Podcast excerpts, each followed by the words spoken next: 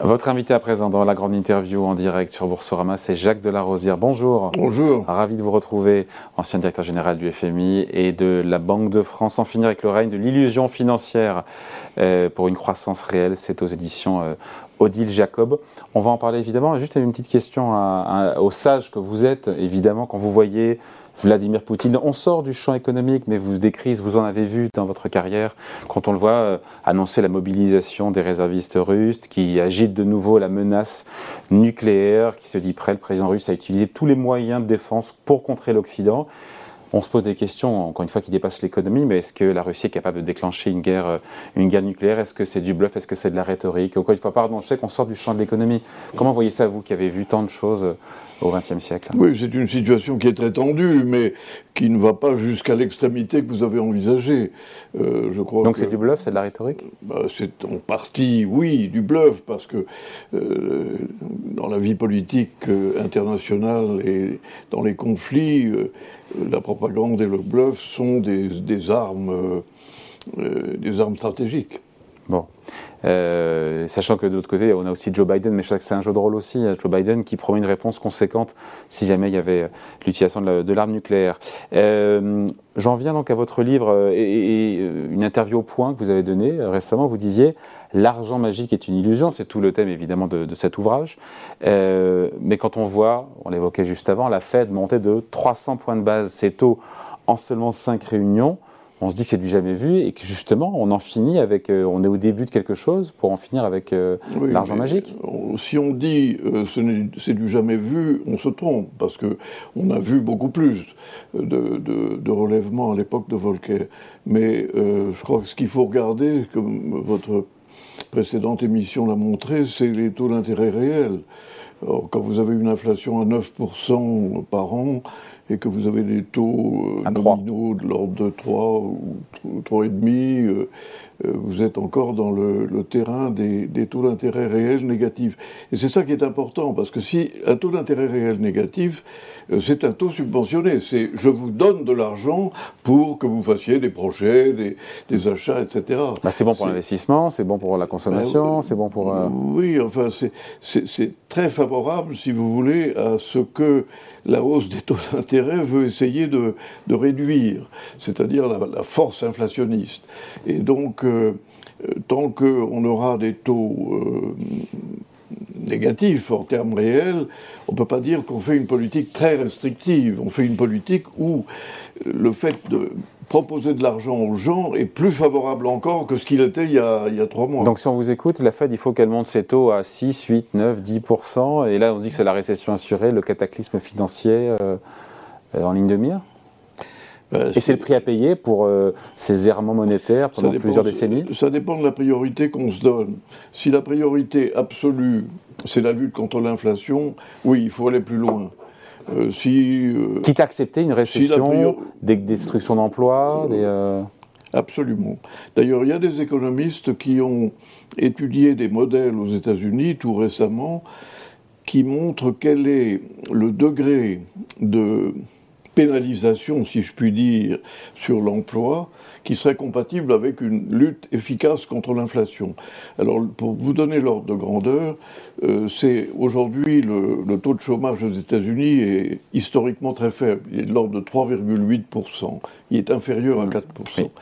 Et les modèles que l'on fait tourner pour arriver à briser l'inflation et donc à faire des, relèvements de taux conséquents euh, aboutirait à, un chômage euh, qui monterait de 3,8, si vous voulez, jusqu'à 6% pendant deux ans.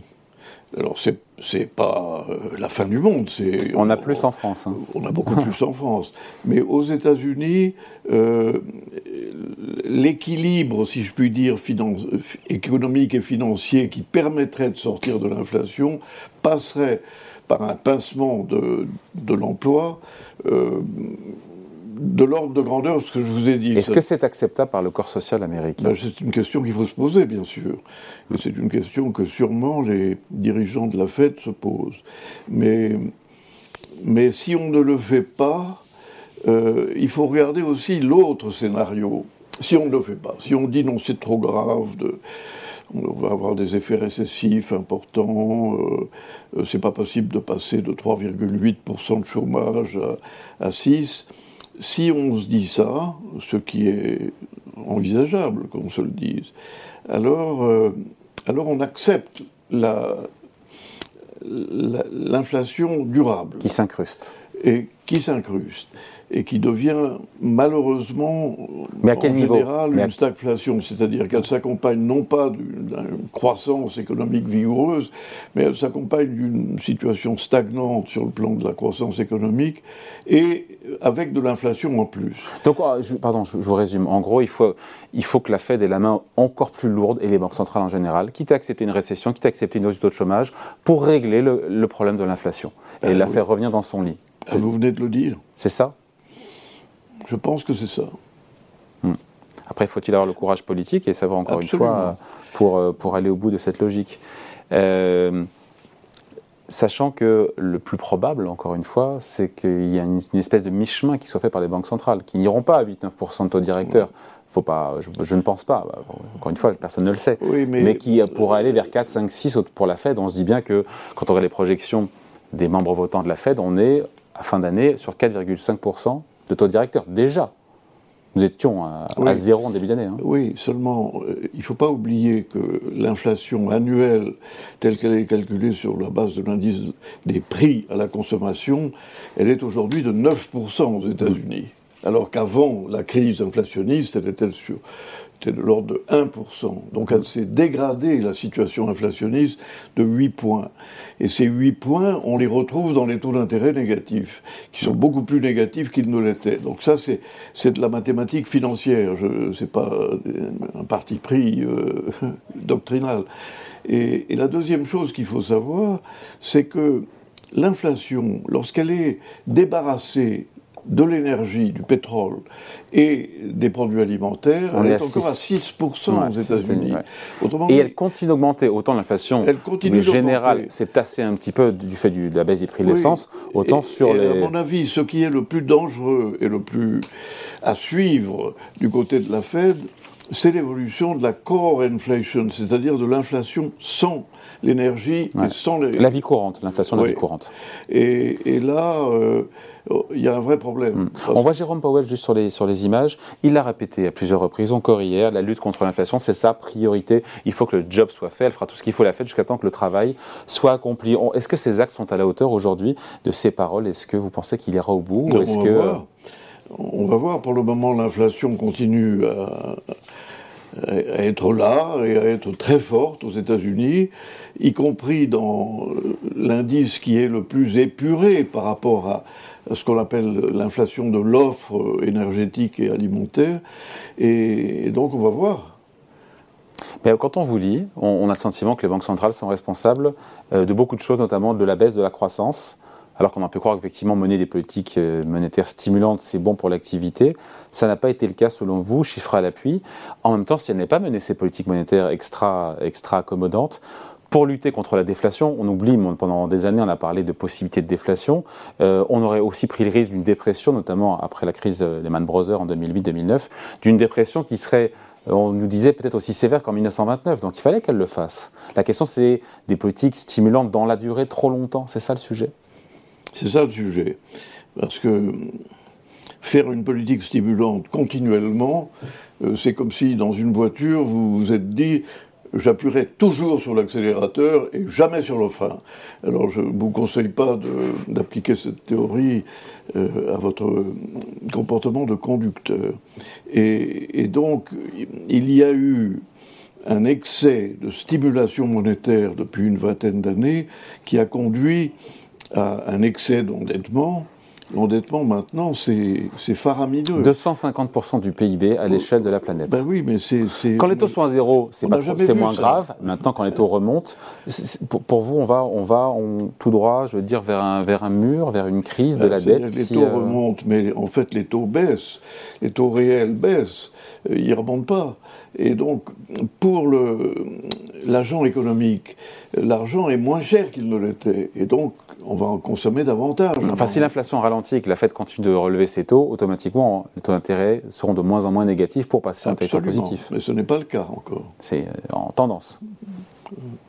Donc en gros, vous écoutez, pardon, je le dis euh, de manière un peu brutale, euh, maintenir les taux aussi bas pendant un quart de siècle, c'était une connerie, ou alors une ineptie pour parler de manière un peu moins triviale Oui, c'était une ineptie, et je montre dans mon livre que c'était une ineptie qui a coûté très cher à notre croissance, parce que L'illusion, c'est de croire que quand les taux d'intérêt sont très faibles, voire négatifs, ce qu'ils ont été pendant des années, c'est bon pour l'économie. C'est bon pour l'économie, c'est bon pour l'investissement. Bah, on se le dit, oui. Et, effectivement, si vous demandez à l'homme de la rue, euh, c'est ce que c'est pas mieux d'avoir 0% d'intérêt que d'avoir 5% de taux d'intérêt, vous direz, mais oui. Ça dépend s'il est euh, emprunteur ou euh, s'il est épargnant.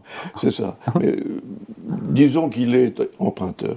Et et donc, euh, vous avez une situation dans laquelle, euh, apparemment, les taux zéro ou les taux négatifs sont bons pour l'investissement. Mais en fait, en fait, si vous suivez l'investissement global productif du monde, ce que je fais dans mon livre, vous voyez qu'il baisse. Et qu'il baisse surtout et qui baisse surtout depuis que les taux sont négatifs. C'est contre-intuitif. Et c'est là qu'il faut introduire la vérité de Keynes, qui disait ne baissez pas trop les taux d'intérêt, parce que si vous les baissez trop. C'est la trappe à liquidité. C'est-à-dire que je préfère garder mon argent liquide dans mon compte en banque ou sous mon oreiller, plutôt que de l'investir dans un projet intéressant de transition énergétique à long terme, mais qui est risqué et qui ne me rapporte rien puisque rien ne rapporte rien, je préfère garder ma liquidité. Et ce qui s'est passé, et ce que ne vous disent pas les banquiers centraux, c'est que depuis 20 ans, le monde se liquéfie du point de vue de l'épargne et il n'investit plus. Et ça, c'est une des Parce que ça ne rapporte pas assez. Et c'est une des causes fondamentales de ce qu'on appelle le rétrécissement de l'écart entre l'investissement potentiel et l'investissement réel et la, la croissance réelle. C'est que il n'y a pas assez d'investissement pour nourrir la croissance. Oui, après, il faut aussi rappeler, et c'est ce que vous diront beaucoup d'experts, c'est que si les taux d'intérêt ont baissé aussi significativement depuis un quart de siècle, euh, avant la remontée là, c'était pour des raisons de fond, structurelles, le vieillissement de la population, ce qu'on appelle le, le saving glut en anglais, l'excès d'épargne, euh, voilà. Et donc euh, il y a aussi la crise sanitaire, euh, là, plus conjoncturellement, avec les problèmes d'approvisionnement, les problèmes de les, chaînes logistiques qui ont été mises un petit peu sans dessus dessous, le, le, le Covid 0, la stratégie Covid 0 en Chine qui, n'a pas aidé, tout ça a poussé aussi les taux d'intérêt. non, mais vous avez raison. Au-delà de pas, pas, blâmer totalement les banques centrales. Vous avez raison de dire ça parce que c'est vrai. Mais il y a aussi une autre chose qui est vraie et que je dis et que vous ne dites pas dans votre présentation, c'est que depuis 20 ans, les banques centrales ont décidé de maintenir leur taux directeur, ce qu'elles décident, hmm. pas euh, la démographie, ce qu'elles décident, à des taux qui sont négatifs en termes réels. Alors dans l'histoire économique, on n'a jamais vu ça. Donc c'est une innovation. Hmm. Pendant 20 ans, l'argent ne coûte rien. Il coûte même moins que rien. Et, on se dit chic, on va investir. Eh bien, c'est pas chic, on va investir, c'est qu'on n'investit plus. C'est que l'épargne devient trop liquide. On, sait qui ce sont les entreprises. C'est Keynes qui l'invente. On, c'est les entreprises, les ménages, les collectivités, c'est qui le on le, taux d'intérêt négatif euh, va contre une, une évidence. Et l'évidence, c'est celle-ci. C'est quand vous mettez de l'argent de côté, pendant longtemps, dans l'espoir que ça va aider à l'investissement de la collectivité nationale, il vous faut une rémunération. Hmm. Et quand vous dites pendant 20 ans, non seulement vous n'avez pas de rémunération, mais vous avez une taxe quand vous, quand vous faites ça, quand vous mettez de l'argent de côté pour le long terme, euh, vous brisez un ressort essentiel de l'économie. Et c'est ce que je dis dans mon livre. Mm. Euh, je n'invente pas ces choses-là. On s'est trompé avec les taux d'intérêt négatifs. Avec des effets secondaires que vous, mentionnez, que vous mentionnez dans ce livre, à savoir que l'argent, avec les taux bas, ça favorise effectivement, euh, effectivement la montée des prix de l'immobilier, des classes d'actifs type actions Les rachats d'actions. Et donc ça entraînait un rachat, comment dire, une concentration, concentration euh, des richesses dans de moins en moins de mains, avec des riches encore plus eh riches, et ça crée, ça favorise quoi? On le voit bien, la montée des populismes. Euh, voilà, donc ce creusement des inégalités, c'est à mettre au débit des banques centrales. les deux tiers de l'activité économique depuis 20 ans trouvent leur chemin dans la hausse des valorisations d'actifs financiers et immobiliers, et pas dans l'économie réelle. C'est ce qui ressort d'une étude de McKinsey qui est remarquable et qui est commentée dans mon livre, et à mon avis, c'est la condamnation du paradigme sur lequel nous vivons. Nous vivons sur un paradigme qui ne permet pas l'investissement productif et qui avantage les 10% de la population qui vivent de transactions spéculatives. Qu'est-ce que vous voudriez, on va finir là-dessus parce qu'il faut qu'on se quitte Jacques Delarosière, qu'est-ce que vous voudriez que les banques centrales elles fassent aujourd'hui Qu'elles frappent encore plus fort qu'elles aillent plus vite, plus fort, au risque de provoquer ben voilà, une crise financière, des récessions, une crise de la dette. On en parle en Europe, on pourrait en parler des risques de crise de dette souveraine. Ben, il faut qu'elles retournent à, euh, à, leurs chères études. Les chères études leur disent que plus vous créez de la monnaie, alors que l'économie est stagnante ou faiblement croissante, plus à un moment donné vous avez de l'inflation. Alors c'est arrivé depuis la fin de 2021. Et on leur avait dit, mais ils ne croyaient pas. Et, l'inflation dévore tout. Parce que l'inflation, c'est une taxe. Mais c'est une taxe qui n'est pas démocratique, elle n'est pas votée par le Parlement. C'est une taxe qui est le résultat des insuffisances euh, des pouvoirs publics depuis très longtemps. Et, et cette taxe, elle frappe qui? Les plus modestes. Les plus, les plus malheureux. Et je m'excuse, mais je ne suis pas favorable un système qui favorise les 10% les plus aisés, qui défavorise les 90% les moins aisés, et qui ne produit plus la croissance du PIB que nous attendons tous. Il faut lire absolument Jacques Delarosière, en finir avec le règne de l'illusion financière pour une croissance réelle. C'est important, c'est réel. Eh oui. Chez Odile Jacob, voilà. Merci de passer nous voir, Jacques Delarosière. Merci, au revoir. Merci.